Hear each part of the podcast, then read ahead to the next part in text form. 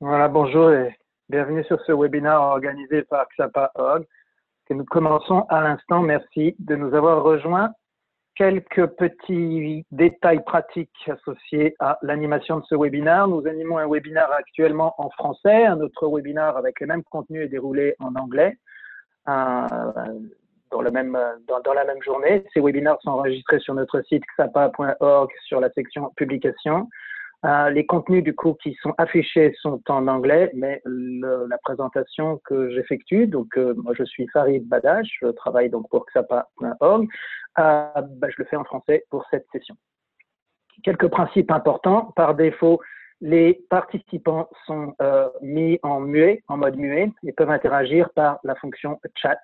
Ça permet d'optimiser et d'améliorer la qualité sonore pour tous les participants. il n'y a pas de vidéo qui est affiché. La vidéo euh, n'est pas nécessaire, et puis ça permet d'optimiser à la fois la bande passante des uns et des autres, et puis après tout, euh, le coût carbone de la diffusion de ce webinaire. la possibilité d'enregistrer de, le webinaire permet aux uns et aux autres de pouvoir revoir une partie des contenus et de pouvoir éventuellement les partager avec certains de vos collègues qui peuvent le juger utile. Merci du coup de participer à cette, euh, à cette discussion euh, organisée par le support Zoom. Et donc, je vais vous présenter brièvement, euh, en trois temps finalement, l'essentiel de nos contenus pour aujourd'hui. L'idée de ce webinaire s'est inspirée sur un des briefing papers que nous produisons régulièrement. Celui-ci a été publié en octobre dernier. a eu pas mal de succès parce que ça intéressait beaucoup d'acteurs entreprises, euh, sociétés civiles, autour de la question finalement de l'agenda 2030 avec les objectifs de développement durable et puis un certain nombre d'entreprises qui pouvaient partager de l'information, communiquer autour de ces sujets-là et puis être accusées de, alors avant on parlait de greenwashing, donc euh, laver plus vert sans faire de véritables engagements et donc là avec l'agenda 2030 et les ODD, on a commencé à parler d'ODD washing. Donc on a développé ce papier pour porter quelques principes assez simples, euh, mais qui peuvent permettre un, regard un peu plus constructif sur la contribution euh, du secteur privé euh, sur les questions d'agenda 2030 et puis qui peuvent permettre à des parties prenantes ou et à des entreprises d'essayer d'être un peu sérieux, crédibles autour de ces questions-là. Donc du coup, aujourd'hui, on a la possibilité de pouvoir partager un certain nombre de ces, de ces retours d'expérience et de ces, de ces principes qu'on va essayer d'ouvrir avec des exemples concrets. Pour vous euh, mener euh, dans la discussion autour de euh, ces cinq principes sur le ODD washing, je pense que ce qui est intéressant dans le contexte aujourd'hui, en mai 2020, marqué par une pandémie mondiale qui a quand même des, des impacts économiques, sociaux importants, de factoriser la question euh, du Covid-19 dans la réflexion euh, qu'on peut porter sur le euh, sur l'ODD washing. Euh, beaucoup d'acteurs ayant besoin de devoir euh, gérer des injonctions contradictoires de court terme, pour certaines des questions de survie économique, et évidemment de plus long terme, comment rester fidèle ou en tout cas en ligne avec des trajectoires portées par l'agenda 2030. Donc en trois temps, le contenu du webinaire, dans un premier temps, ça va être de vous présenter brièvement ce qu'est XAPA, euh, parce que ça permet de pouvoir comprendre un petit peu le point de vue euh, des personnes qui préparent et animent euh, ces webinaires. Dans un deuxième temps, de factoriser la question du Covid-19 dans la réflexion qu'on peut porter sur le SDG WASHI, euh, euh, finalement derrière laquelle on pose une question assez simple, c'est de, de, gérer, euh, d'apprendre à gérer les injonctions contradictoires de court terme et de long terme, tout en restant fidèle sur une trajectoire, parce que sinon, euh, euh sinon on perd, tout acteur perd à la fois toute crédibilité et toute vision. On peut pas dire que des sujets sont importants et puis en, en fait, dans le court terme, il est négligé ou en tout cas être crédible dans le long terme autour de ces sujets-là. Puis ensuite, à travers des exemples, parler de, des cinq principes qui sont euh, expliqué un peu plus en avant dans un briefing paper qu'on avait publié, qui est disponible et téléchargeable en open source euh, sur notre site internet dans la section euh, publication, qui s'appelle SDG Washing. donc voilà, on va avancer sur ces différents temps. Donc XAPA est une organisation qui est structuré en site internet xapa.org. Nous sommes une entreprise à mission. XAPA, en fait, en soi, veut dire discernement, sagesse en, langue sioux. Et l'idée, c'est, été de mettre en place un collectif, une organisation qui essaye de, de réfléchir à la manière dont on peut aborder notamment la décennie qui se présente à nous, euh, euh, qui est une décennie euh, jonchée de turbulences environnementales, sociales, sanitaires, et de pouvoir voir comment manœuvrer, adapter, transformer des outils économiques avec sagesse. donc, on fait ça autour de trois grandes activités. nous avons une activité de conseil. L'activité de conseil, nous permet de pouvoir travailler avec euh, des acteurs du secteur privé et puis euh, les aider à comprendre, intégrer les enjeux environnementaux, sociaux, éthiques dans leurs opérations, dans leur supply chain, euh, pour pouvoir mieux embrasser finalement des grands enjeux de carbone qui sont portés par de carbone sociaux, de droits humains qui sont portés par l'agenda 2030. Donc pour nous, l'agenda 2030, c'est un outil, une boussole constante que nous utilisons dans nos réflexions. Mais également, et c'est le pilier central de nos activités chez XAPA.org, nous avons des activités de fonds d'impact où euh, l'idée, c'est de pouvoir réfléchir, et je vais pouvoir vous présenter un peu plus en avant un certain nombre de nos réflexions sur ces questions-là, la manière dont on peut accélérer euh, la transformation des acteurs du secteur privé, notamment sur des questions de décarbonation, sur des questions d'économie circulaire, sur des questions d'accès euh, pour le plus grand nombre aux droits humains, et je dirais qu'en contexte Covid, ces enjeux-là sont, sont, encore, plus, encore plus importants, encore plus saillants. Donc ce levier d'impact, il est essentiel dans nos modes d'activité puisque finalement, derrière le conseil, on a une feuille de route, on est un ensemble de, de, personnes finalement très seniors, très expérimentées sur ces questions-là de, de, développement durable. Et en fait, ce qui nous intéresse aujourd'hui surtout, c'est qu'est-ce qu'on peut faire de nouveau pour accélérer, pour innover, pour aller plus loin. Euh, et pour contribuer à transformer euh, plus rapidement euh, les systèmes économiques parce que parce que parce qu'il y a urgence. Et à ce titre-là, en tant qu'entreprise à mission, nous avons un troisième pilier d'activité euh, qui est un pilier de plaidoyer. Et c'est un pilier dans lequel notre mission, c'est de partager auprès des plus grands nombres le retour d'expérience que nous pouvons faire et de le mettre en libre accès notamment sur notre site xapa.org dans sa version française avec euh, des publications, des blogs, des rapports qui sont téléchargeables. Et, l'idée, c'est que ça puisse aider les autres euh, acteurs à pouvoir apprendre de notre expérience pour aller plus loin, plus fort, nous aider nous-mêmes à progresser. Et on est beaucoup dans ces modes d'open source parce que je pense qu'aujourd'hui, euh, face à la complexité de toute façon des enjeux, c'est comme ça que ça doit fonctionner. Donc nous opérons avec un collectif euh, d'une dizaine de personnes en fait maintenant. Euh, les chiffres euh, ont été remis un petit peu à jour, basés à Paris, en France, mais également avec un réseau d'experts qui est basé un petit peu partout dans le monde. Et donc ça nous permet de pouvoir travailler avec environ 150, une communauté d'environ 150 experts euh, qui peuvent nous permettre d'intervenir, par exemple, assez facilement euh, au Brésil, en Inde, aux États-Unis, euh, pour prendre en Afrique du Sud, pour prendre juste quelques exemples de pays sur lesquels nous opérons. Et puis, bah, nos réflexions sont évidemment également nourries de cette communauté-là. donc, nous espérons chez XAPA, être capable de porter une réflexion qui soit à la fois localisée, ou en tout cas spécifique. Donc c'est pour ça que nos 150 euh, experts nous permettent de pouvoir à chaque fois identifier véritablement l'expertise contextuelle euh, ou euh, par sujet euh, sur lesquels nous sommes amenés à travailler quand on travaille sur les big data, quand on travaille sur euh, euh, des questions d'agronomie, quand on travaille sur des questions de santé-sécurité dans des usines, d'avoir vraiment l'expertise pointue, mais en même temps contextuelle, parce que les réflexions qu'on porte, par exemple quand on est aux États-Unis ou quand on est au Brésil, ne sont pas exactement les mêmes. Les contextes, le droit dans lequel cela peut s'inscrire, par exemple, sont différents. Les attentes de parties prenantes locales, les écosystèmes sont différents. Donc nous essayons véritablement de naviguer dans ces, enjeux à la fois de vision la plus internationale possible des problèmes et en même temps euh, d'avoir l'expertise la plus appliquée et la plus appropriée. Nos activités de conseil nous permettent de nourrir très directement nos réflexions sur ce que c'est que le l'ODD washing, parce que on est quand même assez bien positionné pour travailler dans tous les secteurs. On a des, si on prend les entreprises euh, privées, on travaille avec des entreprises dans le secteur de l'agroalimentaire, de la santé, euh, de la technologie, euh, du manufacturing, de l'énergie, par exemple, de la construction. Donc, ça nous permet d'avoir une vision un petit peu large de, de secteur, de savoir ce que les entreprises peuvent faire, euh, de ce que les entreprises ne font pas. Et donc, fort de cette réflexion autour de ce que les acteurs font ou ne font pas, on sait euh, défier, euh, mettre les entreprises, et ça fait partie de notre mission à XAPA.org, pour challenger les entreprises, notamment, mais aussi d'autres parties prenantes. Euh, on fait partie de panels, de toutes sortes de discussions avec des écosystèmes de, de, toutes sortes de parties prenantes, pour, si on prend la boussole de l'agenda 2030, savoir jusqu'où peuvent aller les entreprises, à quel moment individuellement elles ont des limites elles ont besoin de travailler sur des collectifs, et à quel moment d'autres parties prenantes dans les écosystèmes ont besoin aussi de balayer devant leur porte ou euh, de travailler également pour permettre, je dirais, à la société dans son ensemble de progresser sur un agenda 2030.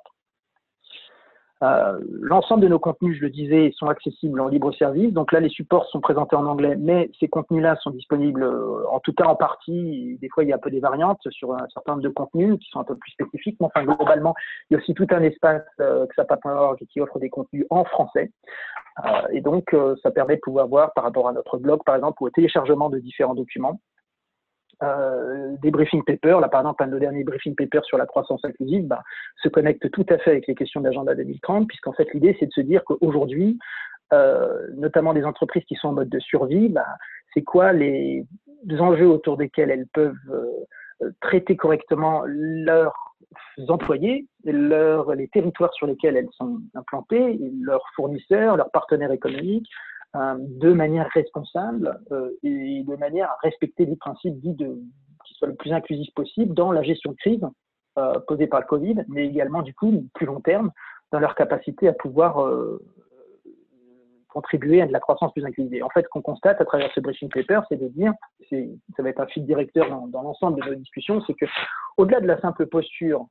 de crédibilité hein, qui peut être portée par le fait de faire du SDG, de, de l'ODD washing, bah finalement, euh, ce qu'on voit surtout, c'est que quand on, a une trajectoire claire euh, et propre et qu'on sait qu'on a des priorités, on va dire, environnementales, sociales, éthiques, euh, qui sont affirmées, qu'on sait faire vivre ces priorités-là dans le court terme, et même en mode de survie autant que dans le long terme, et eh ben, en amont, ça veut dire que quand on a des crises à passer, on a un écosystème qui est quand même plus porteur pour gérer les crises, alors que quand on n'est pas capable d'avoir des trajectoires claires, bah, en amont, euh, on ne fabrique pas cet écosystème-là et quand il faut traverser des crises, c'est difficile. Et puis bah, en aval, euh, les acteurs, les écosystèmes se souviennent hein, et que quand on a besoin de traverser euh, des crises pandémiques, eh ben, les écosystèmes se souviennent et ne sont pas forcément les plus à même de pouvoir collaborer et, nourrir la capacité d'une entreprise à, par exemple, à pouvoir se développer dans le long terme. Donc voilà, nos briefing papers couvrent un petit peu différents sujets de ce type. Euh, ils sont euh, des, euh, des, éléments qui portent une vision très opérationnelle hein, de, toutes ces questions-là. On n'est pas là pour faire du concept, on est là pour faire avancer les sujets. Un programme qui illustre un peu les réflexions qu'on porte en matière d'investissement impact, qui est très d'actualité, c'est qu'on on s'est toujours, de, fort d'un certain nombre de réflexions euh, qu'on a portées chez Xapa, on s'est toujours dit qu'il y avait des chaînes d'approvisionnement qui étaient des chaînes sur lesquelles on avait des acteurs, des petits paysans dans des pays émergents qui n'avaient pas accès notamment à de la formation et qui en même temps, sous un perspective d'agenda 2030, souffraient d'un manque d'accès à l'éducation de qualité, si on prend l'ODD qui est associé par exemple, euh, à l'accès à un travail décent, euh, était des maillons essentiels, puisqu'ils représentent souvent jusqu'à 70% de la production mondiale dans la lutte contre le changement climatique, mais ils n'avaient pas les outils pour le faire. Et donc, avec le programme euh, SOUTI, Scale Up Technical Training Initiative, qu'on met en place à travers différentes euh, euh, denrées agricoles, à vocation alimentaire ou industrielle, l'idée, bah, c'est de pouvoir développer du contenu qui puisse être diffusé par des modalités digitales, donc dont la dissémination est plus forte, mais également présentielle, puisqu'on est sur des sujets qui demandent de travailler entre pairs euh, et euh, avec euh, financé par des logiques d'investissement à impact, qui permet de pouvoir changer aussi, enfin, d'envisager de travailler sur de la dissémination et de l'échelle qui puisse toucher un, nombre important d'acteurs et donc d'avoir un véritable impact sur les pratiques agricoles qui peuvent être opérées en fonction de chaîne. Donc voilà, ça c'est un exemple de programme d'investissement impact sur lesquels nous travaillons et ça nous permet de pouvoir véritablement faire progresser, ou en tout cas apporter de l'innovation dans la manière dont on peut essayer de faire progresser les sujets.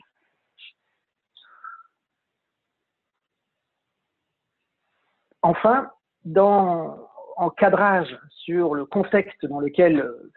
l'ODD washing se positionne aujourd'hui, ça nous semblait intéressant de partager les conclusions d'un rapport, un travail de, de recherche et d'échange qu'on a eu avec tout un écosystème d'acteurs à la fin de l'année dernière, et le rapport a été publié en début de cette année, et puis le mettre au bout du jour par rapport à l'événement euh, Covid-19 mondial euh, que nous connaissons. Donc, nous savions, euh, et c'est un des principaux enseignements de ce rapport, que nous entrions dans une décennie qu'on appelle la décennie de l'action, c'est-à-dire que pour un certain nombre de raisons portées par la science, portées par ce que les données peuvent nous, présenter, nous savions, nous savons qu'il est urgent, et des raisons d'être de XAPA.org, de accélérer dans la transformation des activités économiques euh, pour qu'elles soient plus en phase avec les enjeux de l'agenda 2030. Nous le savions, il n'y a rien de nouveau. Euh, pour, autant, ce que Covid-19 a révélé, c'est que les turbulences sont encore plus urgentes euh, que ce qu'on avait pu identifier il ne serait-ce que quelques mots, mais surtout, et à la limite, c'est la partie, une des parties intéressantes portées par le Covid-19, cette urgence euh, qui était portée, qui était bien cartographiée notamment par la science, par un milieu d'experts, est devenue concrète pour un certain nombre de décideurs économiques, politiques, euh, où le Covid-19 a révélé de l'impréparation générale, euh, le fait que depuis, rien que si on, prend les questions pandémiques, depuis une quinzaine d'années, une vingtaine d'années, on a des, des, principes qui sont très bien cartographiés, très bien connus, qui n'ont pas été sérieusement euh, pris en compte par les décideurs économiques et politiques, donc qui font qu'on arrive à des crises sanitaires euh, qui, en partie, en tout cas malgré les inconnus qui peuvent être propres à un virus alpha, bêta ou gamma, euh, en partie étaient largement planifiables et évitables. Et donc, tout l'enjeu finalement qui est porté derrière un certain nombre de questions environnementales, sociales, sanitaires, pour la décennie qui vient, ça est porter la manière dont on va pouvoir gérer d'un point de vue économique et politique, finalement, euh, une décennie de turbulence et planifier, s'adapter, être aussi agile que possible. Alors, le travail euh, qui avait été fait à la fin de l'année euh, dernière sur ce rapport Towards 2030 est un travail d'entreprise, et puis avec de l'information publique ou disponible par différentes entreprises, et puis, comme vous pouvez le voir également sur ce support, euh, d'autres acteurs, euh, euh, des groupes d'experts, des think tanks, des ONG, portant différentes perspectives sur l'importance de faire évoluer les structures économiques environnementales et pour un meilleur respect finalement de des questions de résilience, qui a besoin d'être décarboné, qui a besoin de respecter la biodiversité notamment, et puis qui a besoin d'être plus inclusif dans sa capacité à partager les richesses qui sont créées, et puis à, euh, euh, par exemple, euh, notamment mieux faire progresser les droits humains dans nos sociétés. les six enjeux qui apparaissent sur cette, sur sur cette page-là sont six enjeux qui ont été identifiés comme étant critiques dans la prochaine décennie, 2020-2030, euh, euh, et euh, qui viennent en fait déjà alimenter les programmes d'un certain nombre d'acteurs économiques et politiques, qui ont bien identifié des, enjeux forts qui sont portés par ces par, pour, pour leur, propre, leur propre avenir. Il y a bien évidemment la question de la décarbonation, la question du stress hydrique, qui est un peu plus territorialisé, mais qui reste un enjeu majeur, euh, la manière dont on gère la ressource en eau. Le troisième point, c'est la question de la déforestation, euh, qui a repris une, autre dimension toute particulière dans le contexte du Covid-19, puisque comme pour un certain nombre de pandémies récentes, moi j'ai connu notamment le Nipah au début, à la fin des années 90 et au début des années 2000, qui a fait un serpent de mer en Asie du Sud-Est très régulièrement, en zone rurale. Euh, bon, bah, la déforestation, il y a un certain nombre d'entreprises qui ont pris des engagements, ne serait-ce qu'en 2015 à 2020, qui n'ont pas été euh, généralement euh, atteints. Et les feux de forêt, notamment qu'on a vu en Amazonie, en Australie, sur les six derniers mois, sont revenus renforcer encore un phénomène très important qui est à la conjoncture finalement de processus économiques qui créent de la déforestation et puis qui génèrent du coup un certain nombre d'enjeux climatiques d'une part, mais également du coup de risques pandémiques. D'autre part, il y a des corrélations assez intéressantes qui s'opèrent entre donc, je disais, un certain nombre de pandémies, dont probablement le Covid-19 et les questions de déforestation. Bah, cet enjeu-là qu'on avait bien identifié euh, dans notre rapport Towards 2030, il reste tout à fait euh, valide et un sujet majeur sur lequel les entreprises, notamment dans leurs activités euh, premières, quand elles sont en charge par exemple d'activités agroalimentaires, de production de biocarburants, par exemple, ou secondaires, quand c'est dans leurs approvisionnements, elles ont besoin de se procurer des ingrédients, des matières premières qui touchent à des questions de déforestation, ben, ça reste un sujet majeur. Et notamment pour être encore un peu plus précis sur ces questions de déforestation, je m'intéresserai tout particulièrement ici à la déforestation en zone, on va dire, euh, tropicale équatoriale. Euh, donc sur la partie euh, du Brésil, sur la partie d'Afrique centrale et sur la partie en Asie du Sud-Est qui peut aller, on va dire, du, delta du Mekong à l'essentiel de l'Indonésie. Nous avons un quatrième enjeu majeur qui est celui de la circularité. Euh, donc, euh, juste avant le Covid-19, euh, depuis, on avait vu une pression exponentielle s'exercer sur les acteurs économiques et, politiques, notamment sur la question du plastique, le plastique étant devenu un sujet emblématique de la question de la circularité. alors, c'est un sujet qui est extrêmement intéressant en contexte de Covid, puisque le Covid et le risque pandémique et sanitaire encouragent de fait l'utilisation d'usages uniques euh, de plastique qui vient euh, s'illustrer dans toutes sortes d'activités euh, quotidiennes. Hein. Par exemple, en tout cas dans un certain temps, la restauration collective va être une restauration où on va devoir fabriquer, enfin, utiliser probablement plus d'usages uniques, probablement plus de plastique. Donc, quelle est la trajectoire, l'équation qu'on peut essayer de résoudre entre un risque pandémique de court terme et euh, si on parle encore de, nos logiques de ODD washing, la capacité pour autant à tenir des trajectoires de plus long terme euh, qui soient des trajectoires euh, cohérentes avec des enjeux de circularité. Le risque pandémique, je dirais de court et de moyen terme, posé par le Covid-19, ne remet pas en question le fait qu'à plus long terme, euh, l'explosion, de la pollution plastique, euh, notamment par les déchets plastiques qui ne font pas partie des dispositifs de circularité, euh, est un problème majeur dans la prochaine décennie. Enfin, les sujets 5 et 6 sont des sujets sur lesquels on voit que la question des inégalités sociales, bien identifiées, reste des sujets majeurs aujourd'hui dans des mondes qui créent des richesses qui sont très inégalement répartis, euh, bah, en fait, c'est tout simplement, euh, premièrement, un enjeu de conflits euh, sociaux qui sont augmentés de manière significative par ou exacerbés par la, question du Covid-19. Il y a un contexte de récession qui vient accroître encore plus les inégalités. Et dernier point, l'accès aux droits humains reste aussi euh, un sujet, euh, un sujet majeur, euh, exacerbé par la question du Covid. Mais exacerbé ne veut pas dire nouveau. Donc, le point qu'on voulait évoquer dans le contexte de la question avec laquelle on doit approcher la problématique du SDG, de l'ODD washing, c'est bien de dire que le Covid, de notre point de vue, n'est pas une n'est pas une pandémie qui vient remettre à plat les principaux enjeux qui sont portés par l'agenda 2030, mais au contraire, si on prend les six enjeux qu'on a bien réidentifiés, bien recadrés dans notre rapport et qui sont des enjeux qui sont couverts par les, ODD euh, et l'agenda 2030, le Covid-19 euh, est un phénomène mondial qui vient amplifier significativement les problèmes, bien plus qu'il vient en causer euh, de nouveaux. Je reprends juste la question de la circularité et de la pollution plastique. Euh, la pollution plastique était un problème exponentiel dont la circularité était insuffisante. Le Covid-19 vient renforcer des enjeux sanitaires pour lesquels l'usage unique et donc derrière ça l'utilisation de plastique à usage unique est exacerbée et renforcée à court terme, ce qui ne change absolument pas le fait que sur une trajectoire de long terme, le plastique et la question de la circularité autour n'est pas un problème. Et donc là, il y a une injonction contradictoire, une problématique de court,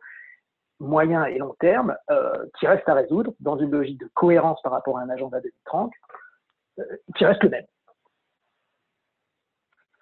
Par rapport à un agenda 2030 et la manière dont on peut mieux espérer atteindre euh, des objectifs à 2030, malgré le contexte du Covid, dans notre rapport Towards 2030, euh, on avait mis un accent particulier sur le rôle que pouvaient jouer les technologies digitales dans leur capacité à mieux gérer de la complexité, à mieux euh, amplifier des programmes à impact positif sur les questions environnementales, euh, éthiques et sociales. et un de nos, de nos conclusions aussi, c'était que si euh, les technologies digitales pouvaient être, par exemple, énergivores. Ce qui est intéressant, c'est qu'on ne connaissait pas finalement assez bien les technologies euh, qui allaient véritablement euh, se développer dans la prochaine décennie. si on se souvient des, technologies qu'on disait il y a 10 ans, en fait, ça évolue quand même assez vite. Et que, par exemple, en bas de ce slide, vous voyez le, contexte, le concept du quantum computing, qui pourrait être quelque chose qui en fait l'air de rien en train de se développer, et qui pourrait contrebalancer le risque énergivore euh, du déploiement euh, d'un certain nombre de solutions digitalisées. Et ce qu'on pense aujourd'hui, euh, quand on revoit ça à l'aune du Covid-19,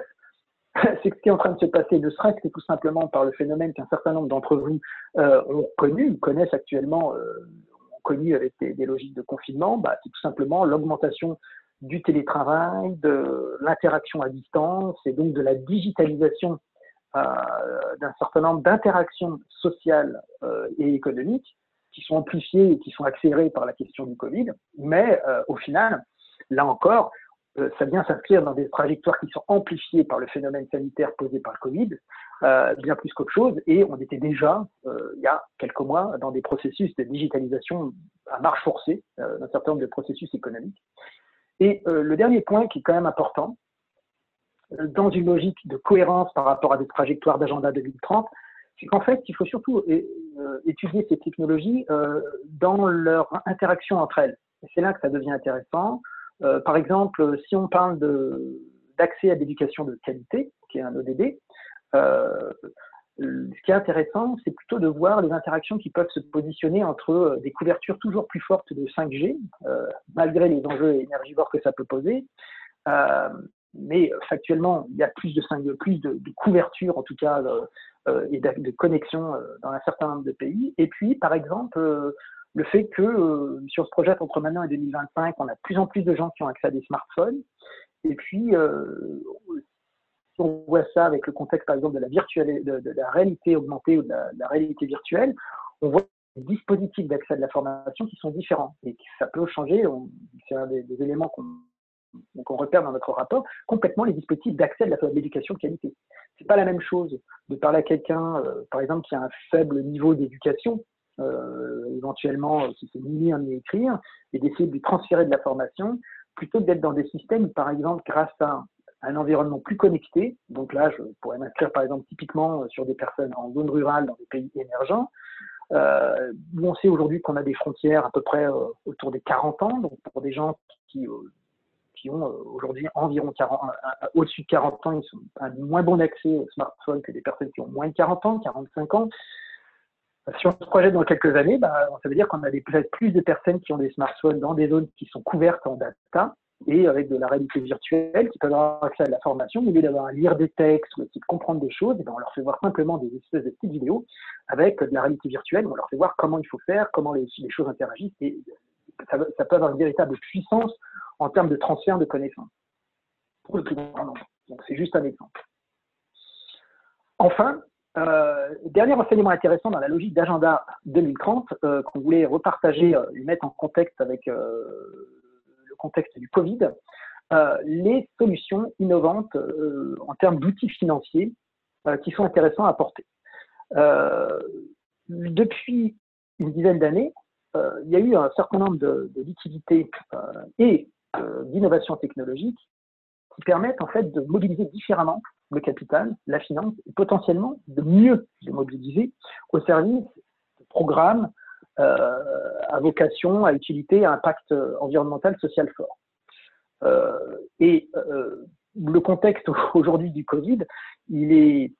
intéressant puisqu'on est dans un double contexte de forte euh, augmentation de liquidité dans un certain nombre d'économies. Il y a beaucoup de programmes qui sont mis en place pour euh, mettre sous perfusion l'économie pour éviter euh, le choc d'une récession trop importante. Bien sûr, évidemment, à contrebalancer avec quand même un choc de récession et de dépression en tout cas économique qui va s'affirmer au moins dans les prochains mois, voire les prochaines années suivant les économies. Donc il y a quand même ces différents éléments à, à, à balancer. Euh, à, mettre ensemble. Euh, nous euh, partageons cela pour dire que du coup, le Covid-19, dans le contexte de l'agenda 2030, invite les entreprises à penser avec encore plus d'urgence au concept de résilience, c'est-à-dire comment absorber un choc, se transformer et, adapter son modèle économique. Et l'agenda 2030 reste une boussole essentielle qui porte des agendas enfin objectifs qui sont euh, partagés par l'ensemble de la société et qui portent finalement les enjeux de transformation qui sont demandés par les modèles économiques aujourd'hui. Euh, ce qu'on a révélé, que dans le rapport Towards 2030, qui est amplifié par euh, la question du Covid-19, c'est l'impréparation finalement hein, des acteurs politiques et économiques à des chocs majeurs sanitaires, mais également dans la droite ligne euh, on peut tout à fait penser au choc euh, posé par les questions climatiques, les questions de stress hydrique, les questions de euh, respect de biodiversité. et donc, le Covid-19 vient comme un, à l'aune, au début finalement de la décennie 2030, comme un, un, choc qui peut être, si on essaye de voir ça de manière positive, comme un choc sanitaire pour renforcer l'urgence, c'est-à-dire qu'on passe d'un d'un agenda 2030 qui portait un certain nombre de sujets importants, mais qu'un certain nombre d'acteurs économiques et politiques pouvaient considérer comme étant importants, mais pas nécessairement urgents. Et le Covid-19 peut, pour essayer de porter un, message optimiste autour de la question de, du choc du Covid-19, comme quelque chose, comme un événement majeur, euh, social, économique, politique, euh, qui, en révélant finalement l'impréparation des, des, des, outils économiques à des chocs comme celui-ci, celui-ci, qui sont pourtant de chocs pandémiques bien balisés par un certain nombre de travaux euh, scientifiques, notamment, euh, et puis de, précédentes euh, pandémies hein, qui ont eu lieu, ne serait-ce que sur les 15-20 dernières années, comme un choc sanitaire qui peut permettre à des acteurs économiques et politiques de passer d'une logique d'importance. C'est important de s'occuper de la biodiversité, c'est important de s'occuper du climat, c'est important de s'occuper des, inégalités, à un, sujet d'urgence. Et donc, il peut permettre d'enclencher une procédure d'accélération conservant l'agenda 2030 comme un comme, un, comme, un, comme une boussole. Et dans ce contexte-là, il y a deux leviers qu'on trouve intéressants à exploiter plus. Le levier technologique qui permet de, gérer de la complexité et euh, de l'amplitude de programmes, donc de penser euh, sur le grand nombre. Or, les pressions portées par l'agenda 2030 imposent à tout acteur de penser grand nombre. On ne peut pas se, satisfaire de, de programmes qui, euh, qui ne peuvent toucher qu'une minorité à un moment où en fait c'est par la masse qu'on arrive à faire des transformations, des effets de domino. Les technologies, et notamment les technologies associées entre elles, peuvent permettre de réfléchir à des nouveaux systèmes comme ça, avec des impacts beaucoup bien amplifiés. Et puis, euh, les liquidités et différents dispositifs innovants en matière d'instrumentalisation des outils financiers permettent aussi de penser à des financements la capacité d'apporter finalement des ressources euh, permettant de réfléchir à des programmes d'ampleur également. Donc, fort de ces différents éléments contextuels sur le Covid et euh, le, euh, le, contexte environnemental, social dans lequel se positionnent aujourd'hui les acteurs économiques et politiques, face à l'agenda 2030 qui reste une boussole extrêmement pertinente et urgente d'application pour les entreprises, comment éviter de faire du SDG washing, c'est-à-dire d'être accusé tout simplement de euh, faire euh, du, euh, du des déclarations incantatoires, non crédibles, non portées d'action et surtout qui n'ont pas d'impact, qui n'inscrivent pas dans le réel des transformations crédibles. Alors, en tirant d'un de, de, nos blogs disponibles sur le site xapa.org dans la section publication, euh, ce blog-là est disponible également en français. Nous avons tiré cinq grands principes d'action. Aujourd'hui, c'est de développer des modèles agiles. Je pense qu'il est très difficile de raisonner dans des logiques de certitude et la planification euh, tout en conservant l'agenda 2030 comme une boussole de long terme, impose à l'agilité. Par exemple, aujourd'hui, on dit qu'il faut relocaliser les, les, supply chains. Euh, on constate que euh, on a des enjeux de, de, de, de, dépendance, notamment sur certains fournisseurs dans certains pays, qui posent des problèmes. Certes. Donc, ça suppose, en tout cas, de manière intelligente, à raisonner en termes d'agilité de il faut réduire de la dépendance, il faut créer des systèmes qui soient plus des systèmes un petit peu dans l'esprit du web, avec des multi, multimodaux, avec des multicanaux qui permettent de pouvoir gérer les crises. Mais le maître mot doit être celui de l'agilité, et en tout cas pas forcément celui de la recette toute faite, portant par exemple à la relocalisation, ne serait-ce que uniquement. Ça peut, être, ça peut faire partie des dispositifs de solution, mais le, le maître mot doit, doit être celui de l'agilité. Juste un exemple tiré d'un euh, d'un programme sur lequel on travaille actuellement. Euh, la relocalisation, en fait, euh, quand on relocalise, mais qu'en même temps on n'a pas les matières premières qui permettent de faire tourner l'usine, on relocalise à moitié et en fait ça ne change pas le problème de la, de la, de la, de la rupture de stock. Je vais prendre juste un exemple très concret. Agilité. Le deuxième principe, c'est le principe du collectif, qui est reporté par l'agenda 2030, c'est de dire que ce qu'on fait face à un risque pandémique, mais face à un certain nombre d'autres chocs environnementaux qui peuvent, qui vont se présenter dans les prochaines années, dans cette décennie de turbulence, euh, les réponses ne sont pas individuelles. Euh, et les réponses sont dans le collectif. C'est dans l'écosystème d'acteurs euh, qui vont dans le même sens, qui n'ont pas d'asymétrie, qui ont des asymétries d'information les plus faibles, qui comprennent finalement les enjeux, qui partagent finalement les, les solutions, et qui contribuent à des programmes ensemble, qu'on arrive à progresser. Le troisième point, c'est celui de la transparence qui rebondit bien avec le principe d'agilité et d'action collective, puisqu'il s'agit de dire que, fort de l'information dont on dispose, euh, à un moment donné, quelles sont les meilleures décisions qu'on est capable de prendre, euh, quitte à ce qu'elles puissent être sujet à débat. Et aujourd'hui, clairement, si je prends l'agenda 2030 et qu'on prend rien que la question climatique, aujourd'hui, face à l'information dont on dispose,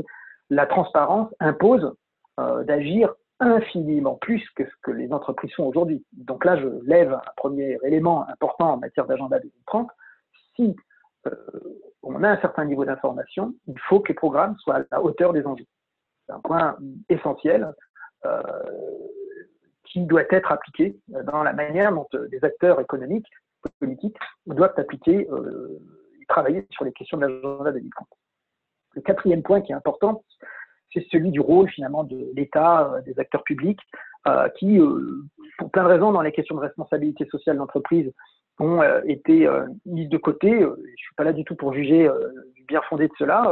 moi, j'ai jamais été forcément un partisan de ça, mais pour autant, c'est un constat. Et on se rend bien compte que dans le jeu de l'action, climatique, en matière de biodiversité, en matière de respect des droits humains, bien évidemment, en matière d'inégalité, il y a bien sûr un jeu euh, d'écosystèmes dans lesquels différents acteurs ont, euh, ont des responsabilités et doivent jouer ces responsabilités. Et donc, euh, l'autorité publique, l'État, a un rôle à jouer. Et il n'est pas question de, que des acteurs économiques se substituent à ces acteurs-là. par contre, cet intérêt de jeu collectif doit être bien compris et partagé. Et enfin, le dernier point important pour approcher ces questions d'agenda 2030, c'est la capacité à naviguer des injonctions euh, qui, sont conflictuels euh, de court terme et de long terme. C'est de dire, par exemple, si je reprends mon exemple de la circularité, comment je gère et je navigue la crise pandémique qui est là pour durer quelques mois, quelques années, euh, peut-être la décennie à venir, notamment dans des zones rurales qui, quand des traitements et un progrès médical sera plus affirmé, ben, seront malheureusement très probablement les derniers servis, hein, puisque historiquement, on, sur des, on peut être sur des zones qui ont un faible accès aux soins et à la médecine, donc il n'y a pas de raison que, des, innovations de pointe euh, touchent ces populations-là en premier. Donc du coup, qu'est-ce que ça veut dire en termes d'injonction contradictoire? Entre capacité à gérer le court terme, la survie, euh, l'adaptation de mode économique, et de plus long terme, de se dire, ben, euh, en fait, je reste fidèle à ma boussole d'agenda 2030. Alors, on a beaucoup parlé de l'agenda 2030 comme si c'était une évidence. L'expérience prouve, et un certain nombre de travaux, nous on travaille notamment avec une organisation qui s'appelle Focus 2030, qui fait euh, régulièrement des euh, sondages, des enquêtes, et euh, sur un certain nombre de pays, qui montrent que finalement, au-delà d'une communauté, on va dire, d'experts ou des gens un peu intéressés, le, taux de pénétration de la connaissance des objectifs de développement durable n'est pas forcément si élevé que ça, donc ça fait jamais de mal de le répéter. Voilà, on a 17 enjeux qui ont été définis et qui propose, ce que j'ai régulièrement dit depuis le début de ce webinaire, une boussole de 17 grands domaines qui sont ensuite euh, répartis en sous-sujets. Hein. Toute cette information se trouve très facilement sur Internet en, deux clics, mais euh, qui rappelle en fait un, certain nombre de grands enjeux sur lesquels tout acteur de la société, pas spécialement les entreprises plus que d'autres, pas spécialement les acteurs plus, forcément politiques plus que d'autres, puisque euh, l'expérience prouve que c'est un jeu collectif, peuvent contribuer, doivent contribuer par exemple, à l'éradication de la pauvreté, à la fin dans le monde, à euh, l'accès au bien-être et à la bonne santé euh, de toute l'humanité, et ainsi de suite. Donc, les objectifs de développement durable, ce sont ceux-là. Le vrai problème quand on parle de euh, ODD washing, bah, c'est le moment où un acteur économique, une entreprise, prend une posture et dit, moi, par exemple,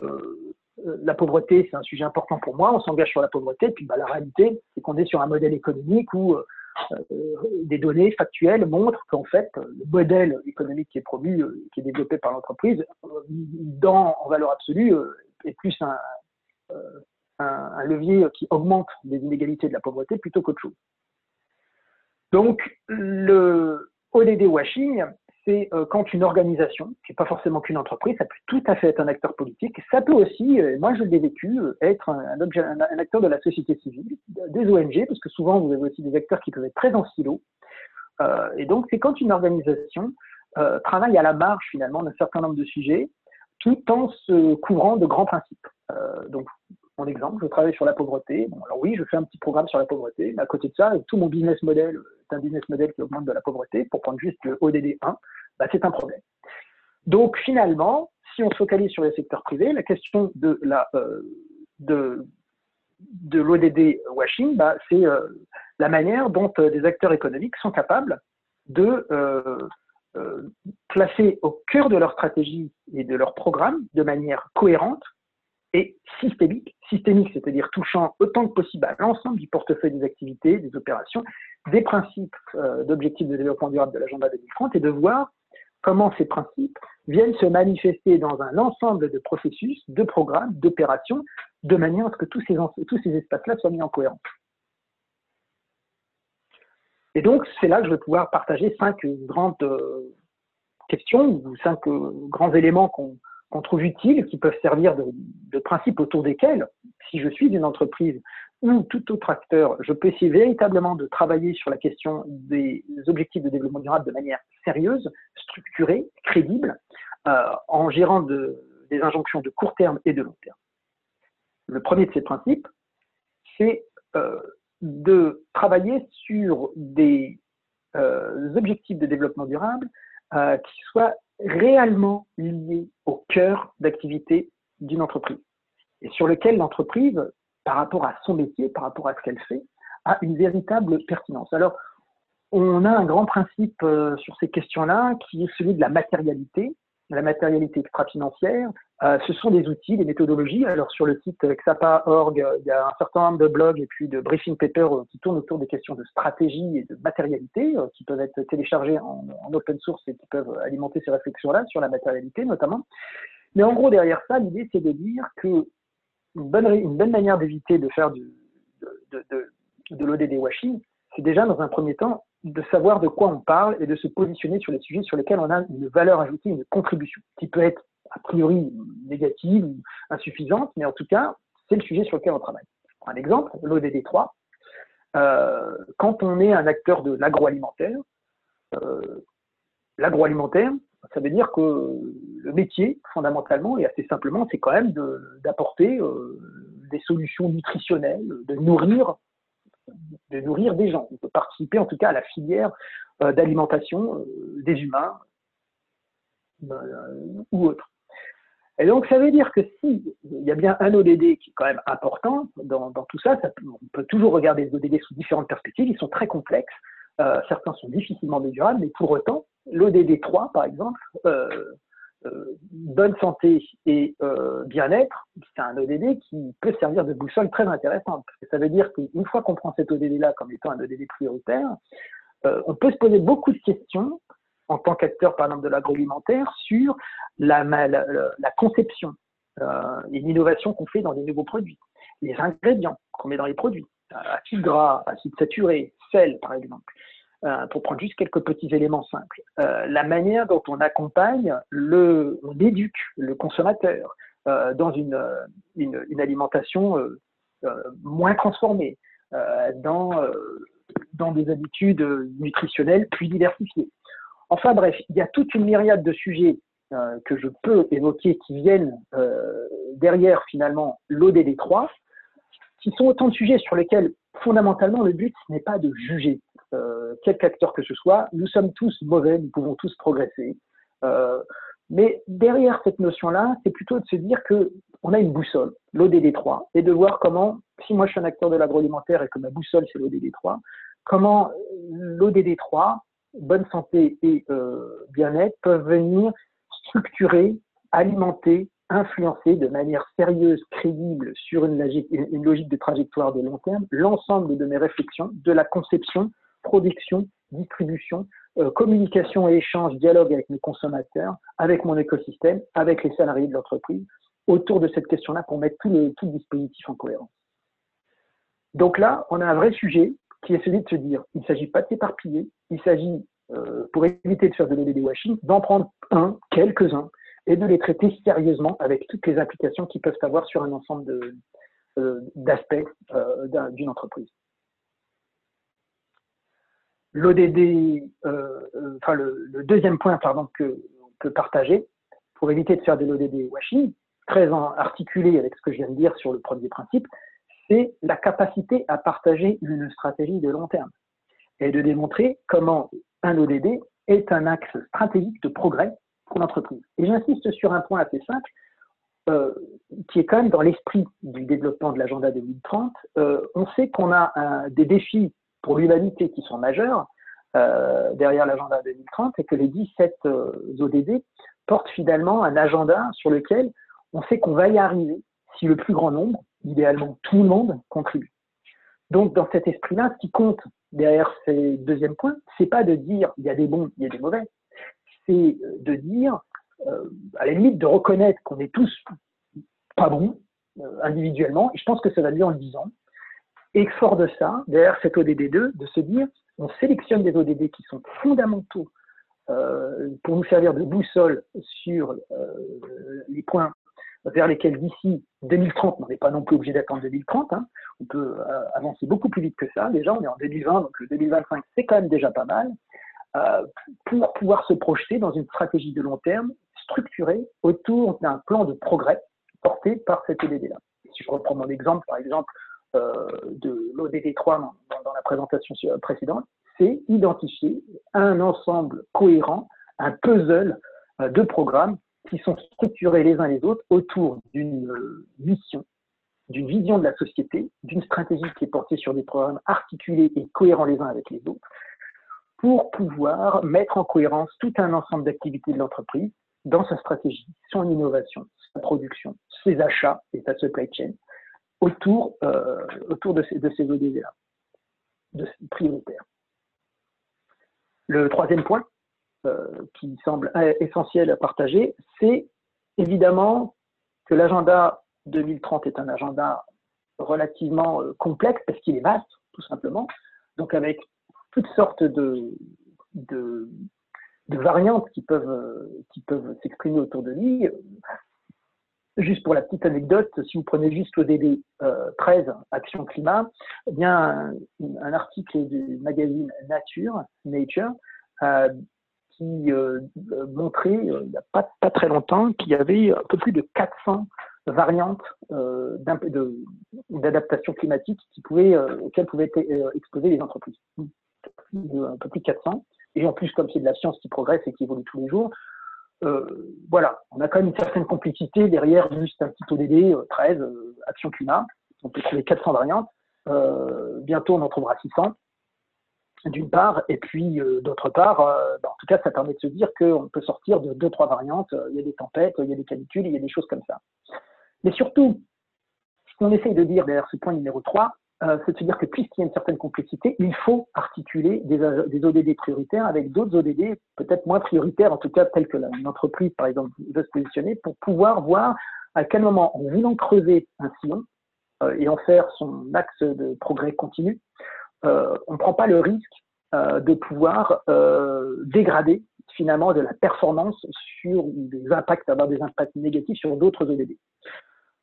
Un sujet simple et complètement d'actualité, revigoré malheureusement par la question du Covid-19, c'est euh, si derrière mon action, je veux développer, euh, réduire euh, mon utilisation d'énergie fossile, si une des manières de réduire mes énergies fossiles, c'est d'augmenter l'utilisation de biocarburants, et un certain nombre d'acteurs prennent des engagements. L'Union européenne prit des engagements à, 2030 autour de la question de l'augmentation des biocarburants, par exemple. C'est-à-dire que la production de biocarburants, aujourd'hui, ça peut être fait à partir de plaquettes de bois, de bambou, euh, d'huile usagée, euh, de, bah d'huile de palme. Euh, en fait, c'est la réalité des, biocarburants qui peuvent s'inscrire dans une myriade de matières premières végétales qui existent euh, qu'on les apprécie ou qu'on les apprécie pas, elles existent. Et en tout cas, il y a un enjeu, c'est qu'une bonne partie de ces euh, euh, matières premières végétales peuvent être en compétition avec des activités agricoles alimentaires qui permettent de, nourrir l'humanité et déjà dans un premier temps les endroits sur lesquels ces matières premières sont produites. Toujours garder en boussole pour éviter de faire de l'ODD washing, de se dire que si un, ODD est identifié comme étant un ODD prioritaire, par exemple euh, climat, l'ODD 13, bah, il faut bien penser aux implications négatives euh, potentielles qui peuvent exister et comment essayer de les mitiger, de les réduire. Et donc, ne pas faire de l'action climatique euh, au détriment, finalement, quitte à dégrader de la performance en matière de fin et d'accès à la fin, F-A-I-N, des individus. Donc, c'est très important euh, c'est une bonne manière de pouvoir euh, utiliser l'agenda 2030 comme une boussole à la fois de progrès et en même temps euh, dans une logique quand même de performance, on va dire, équilibrée sur d'autres ODD. Le point suivant, qui permet d'éviter de faire de l'ODD washing qu'on veut partager, c'est un point dans lequel il faut absolument s'inscrire sur des trajectoires avec de l'information passée et des objectifs futurs. Alors, ça paraît assez simple euh, quand on le dit comme ça. La réalité, c'est que on ne gagne en crédibilité quand on, s'inscrit sur des trajectoires futures que quand on est capable euh, de nourrir ces trajectoires futures, des enseignements qu'on tire, des performances, hein, de ce qu'on était capable de, faire ou pas à un temps donné. Si je prends un sujet comme la déforestation, qui peut venir d'ailleurs alimenter très directement l'ODD 13 de la page précédente. Euh, Action Climat. Je veux lutter contre la déforestation. Moi, et je suis à l'écoute de euh, tout euh, exemple que les participants à ce webinaire pourraient partager. je connais beaucoup d'entreprises qui ont pris des engagements zéro déforestation, par exemple en 2015 à 2020, et je ne connais pas d'exemples d'entreprises à 2020 qui ont atteint cet objectif. Donc si euh, je veux travailler sur un objectif à 2025, action climat, qu'est-ce que je vais faire? Quels sont les enseignements que je tire sur pourquoi il y a un échec collectif sur les zéro déforestation à 2020 et quels sont les enseignements que j'en tire pour pouvoir être capable de progresser sur cet aspect-là, le zéro déforestation, qui est important pour nourrir, parmi d'autres aspects, un objectif action climat euh, ODD 13 euh, à 2025, à 2030. Donc la crédibilité et la capacité à éviter de faire de l'ODD washing, euh, en se projetant vers le futur, s'inscrit évidemment beaucoup sur cette capacité à pouvoir tirer des enseignements d'aujourd'hui. Évidemment que c'est compliqué, évidemment que c'est dur, évidemment que l'agenda 2030 est ambitieux, évidemment que le Covid-19 et le contexte social, euh, économique que ça impose rend, pose un certain nombre de défis nouveaux. Donc, fort de tout ça, quelle est mon expérience, ma connaissance de ma performance passée qui va être capable d'être crédible et de définir une trajectoire fiable euh, pour me projeter dans l'avenir? C'est indispensable aujourd'hui.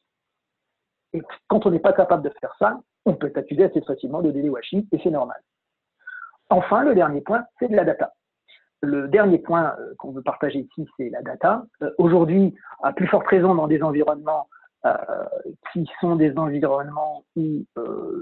de plus en plus, et c'est fait partie des éléments qu'on portait dans le rapport euh, 2030 que vous pouvez télécharger dans la section publication de xapa.org. Ce rapport est disponible uniquement en anglais. Il y a aussi un exécutif summary qui est disponible et un autre webinaire qui est enregistré pour parler de ce rapport. il y a quand même un élément important qu'on dit, c'est qu'on dit si on veut être crédible sur la question des ODD, euh, il faut être capable de dessiner une trajectoire, mais il faut que cette trajectoire soit pertinente par rapport à un contexte. Et aujourd'hui, un certain nombre de technologies, par exemple toutes les technologies qui sont portées par le big data, euh, par la, mise en intelligence contextuelle, par la prédictabilité qui est créée par de la donnée passée sur de la performance future, on est capable aujourd'hui de définir des schémas dans lesquels il ne s'agit pas simplement de tracer une ligne droite, c'est simplement de dire, bah, moi, par exemple, euh, l'action climat, c'est un sujet important pour moi, euh, donc euh, je veux réduire de 70% mes émissions de gaz à effet de serre d'ici 2030. et puis, bah, voilà ce que j'ai été capable de faire sur les trois dernières années. Non, il s'agit de plus en plus d'instrumentaliser, de réfléchir à la manière dont on peut utiliser, par exemple, la data, mais on peut innover et fonctionner autrement, pour être capable de dire, fort de performances passées, voilà comment euh, je raisonne pas simplement en objectif, mais voilà comment je peux donner de l'assurance sur la prédictabilité, la prédiction de comment mes performances, ce que je fais, ce que je suis en train de mettre en place en termes d'investissement, va me permettre de progresser. Euh, ce qui est euh, quelque part nouveau, c'est qu'on sort d'une démarche purement de reporting et d'objectif. J'ai un objectif et je reporte sur de l'information passée pour rentrer sur une démarche euh, d'impact. C'est-à-dire, j'ai un objectif et par rapport à ce que je fais, voilà comment je pense être en capacité d'atteindre l'objectif. Et ça, je le nourris par mon information, par de l'information contextuelle, euh, et euh, notamment avec le big data, par des réflexions sur la prédictabilité de la manière dont ma performance actuelle va me permettre de progresser vers mon objectif futur. Ça, c'est un élément assez nouveau, mais très intéressant euh, comme levier de crédibilisation de démarche permettant d'éviter de faire de l'EBD washing, puisque euh, permet de positionner, c'est quand même tout l'enjeu euh, de l'agenda 2030, aussi l'acteur, par exemple l'acteur économique, dans un écosystème, puisque l'agenda 2030 est, un, est, un, est, une boussole, je dirais, portée, créée par les Nations Unies pour l'humanité, pour lui donner une boussole de progrès à 2030, bah, ça veut dire que chaque acteur individuel n'a de pertinence dans son progrès sur l'agenda 2030 que s'il est intégré dans cette communauté-là. Et donc s'il est capable de pouvoir raisonner en impact futur plutôt qu'uniquement en performance passée. Donc, on arrive comme ça à euh, nos cinq principes euh, que je peux donc euh, rappeler hein, en clôture de, de, nos échanges. Des ODD prioritaires et complètement pertinents par rapport au cœur de métier d'une entreprise, nourri par une stratégie cohérente de long terme qui montre comment n'importe quel acteur économique est capable de mettre en cohérence un ensemble de ses activités, par exemple innovation, euh, conception, production, supply chain et achat, euh, engagement avec les écosystèmes, notamment les clients consommateurs, euh, toute cette cohérence autour de ces ODD prioritaires, une vraie réflexion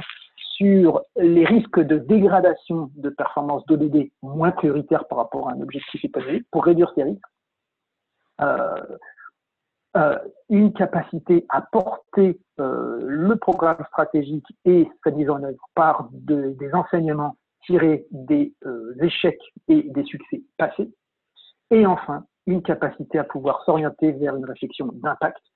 portée par de la prédictabilité regardez ce que je fais, euh, les investissements que nous faisons, les programmes que nous portons par rapport aux objectifs que nous avons identifiés. Voilà le type de trajectoire dans lesquelles on peut se décider. Nous arrivons au terme de ce webinaire. Euh, nous sommes basés à Paris. Notre site de contact, euh, contact.xapa.org permet d'être en relation avec toute notre équipe. nous serions heureux de continuer à échanger avec vous. Moi, j'étais Farid Badash et j'ai été heureux de pouvoir partager euh, un peu de retour d'expérience avec vous sur ce webinaire. Ce webinaire va être téléchargé et mis en ligne sur notre section xapa.org dans la section publication.